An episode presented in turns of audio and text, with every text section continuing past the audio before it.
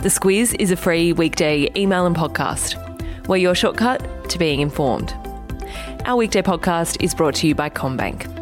Every small business is unique, and CommBank is committed to providing the support each needs to tackle challenges and opportunities in this year of uncertainty. Find out more at commbank.com.au/connects. Good morning, I'm Claire Kimball. And I'm Kate Watson. It's Friday the 23rd of October. In your Squiz today, a Cartier watch and the head of Australia Post. The Aged Care Royal Commission holds its final hearing. Getting your grand final on. And a bit of country glam. This is your Squiz today. The CEO of Australia Post faced a Senate estimates hearing yesterday, Claire, which is when senators are able to grill government departments, agencies and organisations like Australia Post on what they do and how they spend their money. Since that hearing, Christine Holgate has stood aside from her role as CEO, and an investigation has been launched by the ministers in charge of Australia Post. All this, Claire, over some watches. Yes, some very expensive watches. There were $12,000 of Cartier watches purchased by the office of the CEO to give to four executives as rewards for a big bit of work they had done on doing a deal with the three major banks to provide services through Australia Post offices. It was before that Senate Estimates Committee because Australia Post is a government-owned organisation. It's called a government business enterprise, and it has to be accountable to the Parliament. Holgate, though, said she didn't believe that, which is why she thought she wasn't spending taxpayers' money in buying those watches, because she said it was a business and a commercial enterprise. Prime Minister Scott Morrison disagreed. He said, "I was appalled, it's disgraceful and it's not on." As we said, there's now an investigation into Australia Post, and this has started a whole conversation about Australia Post, such as who was on its board and how its senior executives are remunerated. There's long been criticism of Australia Post and its executive remuneration, particularly given it is a government organisation, and that really did come to the fore yesterday. Also talked about a lot in recent times has been about $60 million in bonuses that have been paid to about 2,500 executives at Australia Post during the last year, of course with the government in deficit, with all sorts of pressure on budgets. There's lots of people saying that they have long spent too much money, but it's very much in focus now. The investigation into Australia Post is set to be completed within 4 weeks and will then report back to the Cabinet. It's been a little over 2 years since the Royal Commission into Aged Care started, and today, Claire, it will hold its final hearing. During that time, there have been more than 10,000 public submissions, evidence from 641 witnesses who've often told very harrowing stories about their experiences in the aged care system. What happened yesterday was that the council who are assisting the commissioners gave their recommendations after hearing all of that evidence about what should happen to the system. They've recommended broad sweeping reforms and really basically starting from scratch. They say that the rights of older people need to be protected. There needs to be mandatory staffing ratios. Workers should be registered. There should be an independent watchdog and so much more. What happens now is that the commissioners will review the evidence and report to the government by the 26th of February next year. A look at where things are at in Melbourne, Claire, and health officials seem to be bracing for an outbreak of coronavirus in the city's northern suburbs. This comes after news earlier in the week that an 11-year-old boy had gone to school whilst unknowingly infected with COVID-19. Yeah, he tested positive on Wednesday, and what happened yesterday was that about 500 primary and secondary contacts have been asked to self-isolate for 2 weeks and to get tested. There's, of course, a lot of focus on this at the moment because no one wants to see an increase of cases of coronavirus in Melbourne. Premier Daniel Andrews yesterday said that he didn't believe that that outbreak would stop the lifting of some restrictions on Sunday. We talked about it yesterday, Claire. A gentle reminder, at midday, the third and final presidential debate is on. That aside, yesterday the FBI addressed the media to talk about concerns that both Iran and Russia are interfering in the 2020 US election. Yeah, what they said was that they believe Iran is behind some threatening emails that were sent to Democratic supporters. the emails looked like they came from the far-right Proud Boys group, who, of course, featured in that first debate. But what the National Intelligence Director, John Ratcliffe, said that it was really to intimidate voters and that anyone who received them should just disregard it. To close out US politics this morning, Trump has released footage of his interview with 60 Minutes. Notable as it hasn't aired yet, it's due to air this Sunday on CBS. He says he has done so to show how the interviewer, Leslie Stahl, showed bias, hatred and rudeness. He really wasn't happy with that interview. He walked out of it and he wants to put his own version.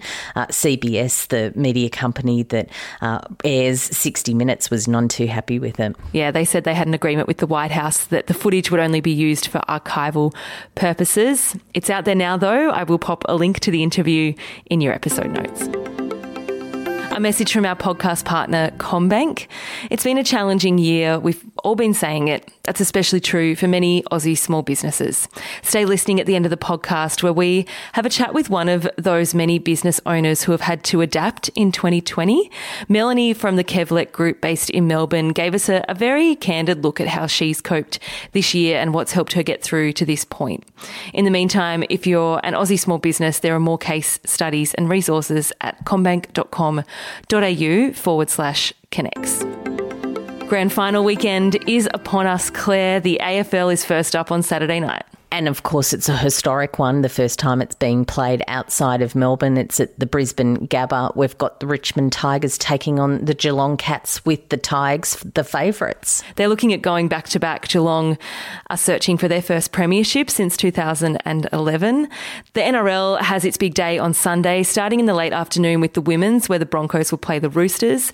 And then the blokes will hit the paddock. Penrith Panthers are taking on the Melbourne Storm.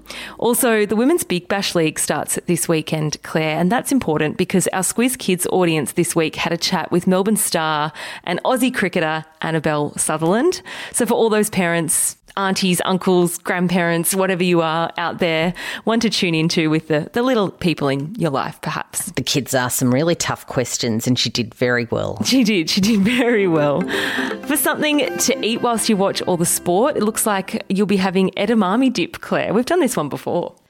Oh, look, it's just a favourite, and I'm ashamed to say that I haven't done it this year, which is a thing because I just enjoy it so much. It's so easy, and when you're looking to snack, it's reasonably healthy. It's on the healthy end of things. Okay.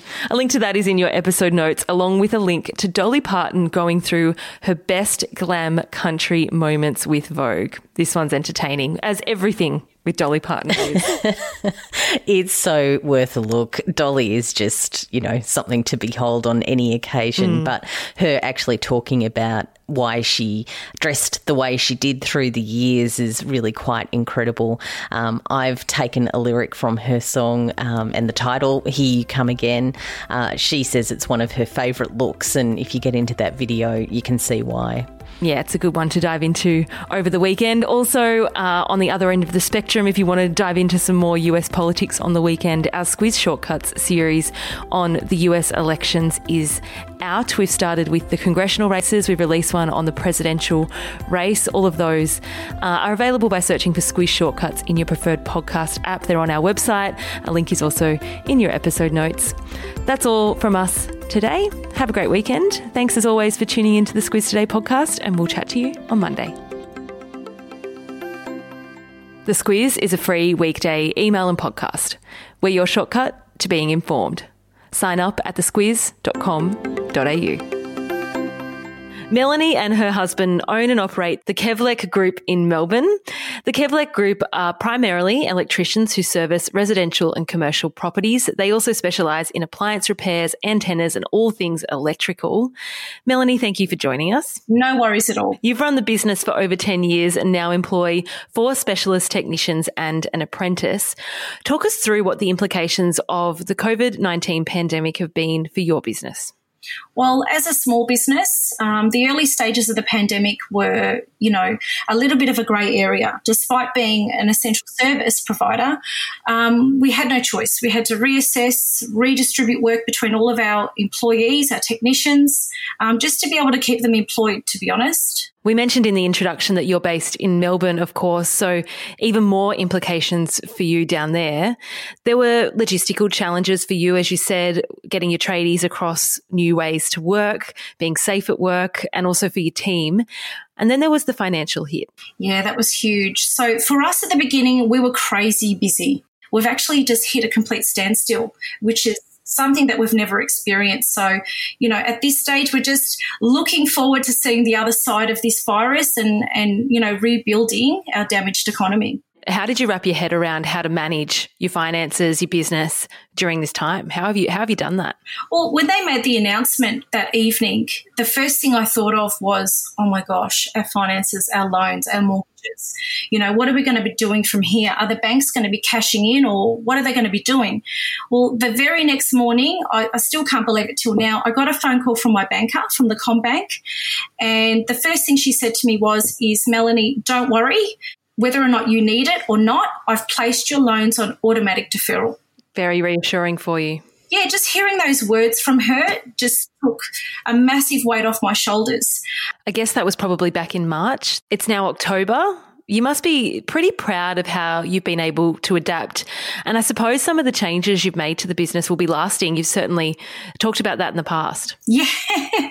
Yes, we have. So I think the most important thing for us, and look, a lot of our colleagues and family have been telling us for ages, but, you know, we're really sort of regimented. But, you know, this pandemic has certainly showed us to move in with the modern times. You know, there's no room for dinosaurs here. I think a lot of business people listening will be going, yep, I've had to do the same thing. I had to get with it. Yeah, we have. And, you know, like moving to a digitalised system, we've had to integrate our business with an accounting system, which actually connects with CommBank's online banking system. So it's absolutely phenomenal. I wish I had done this earlier, yet I don't want a lot of my family to hear this. But look, it gives me the opportunity to check in and see what's going on with our accounts on a daily. Yeah, it'll stay with you, as you say, long after hopefully this pandemic is over.